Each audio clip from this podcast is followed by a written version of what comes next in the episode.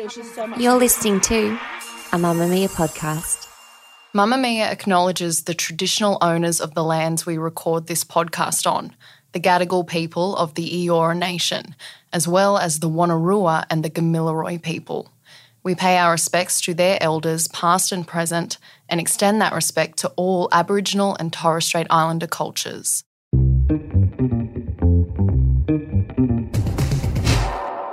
From Mamamia's daily news podcast, The Quicky. Hi, I'm Isabella Ross with your evening headlines for Wednesday, February 22.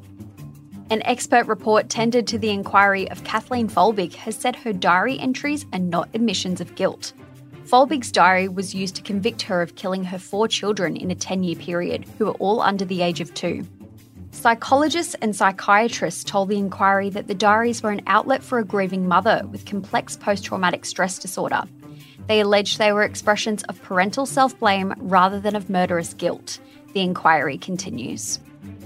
A former fire chief has issued a serious warning about the upcoming bushfire season, saying the risk is higher after three years of wet weather, meaning more leaf litter is on the ground. It comes as a large, fast moving, and uncontrolled grass fire north of Melbourne is gaining momentum. The blaze started at Flowerdale, about 90 minutes from the Victorian capital, and is burning north. Waterbombing aircrafts were used overnight, and the full extent of damage is yet unknown. The fire is more than 700 hectares in size, an emergency warning in place for the region.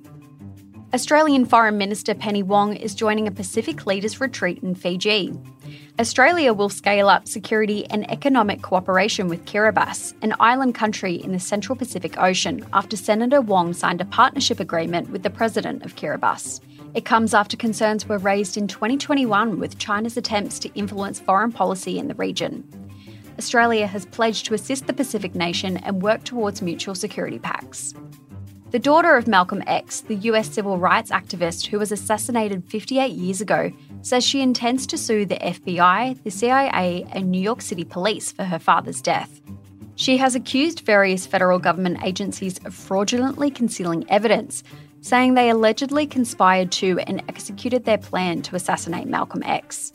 She said that for years her family has been fighting for quote unquote transparency, hoping this lawsuit will bring about further information. And dozens of British employers are trialling a four day working week.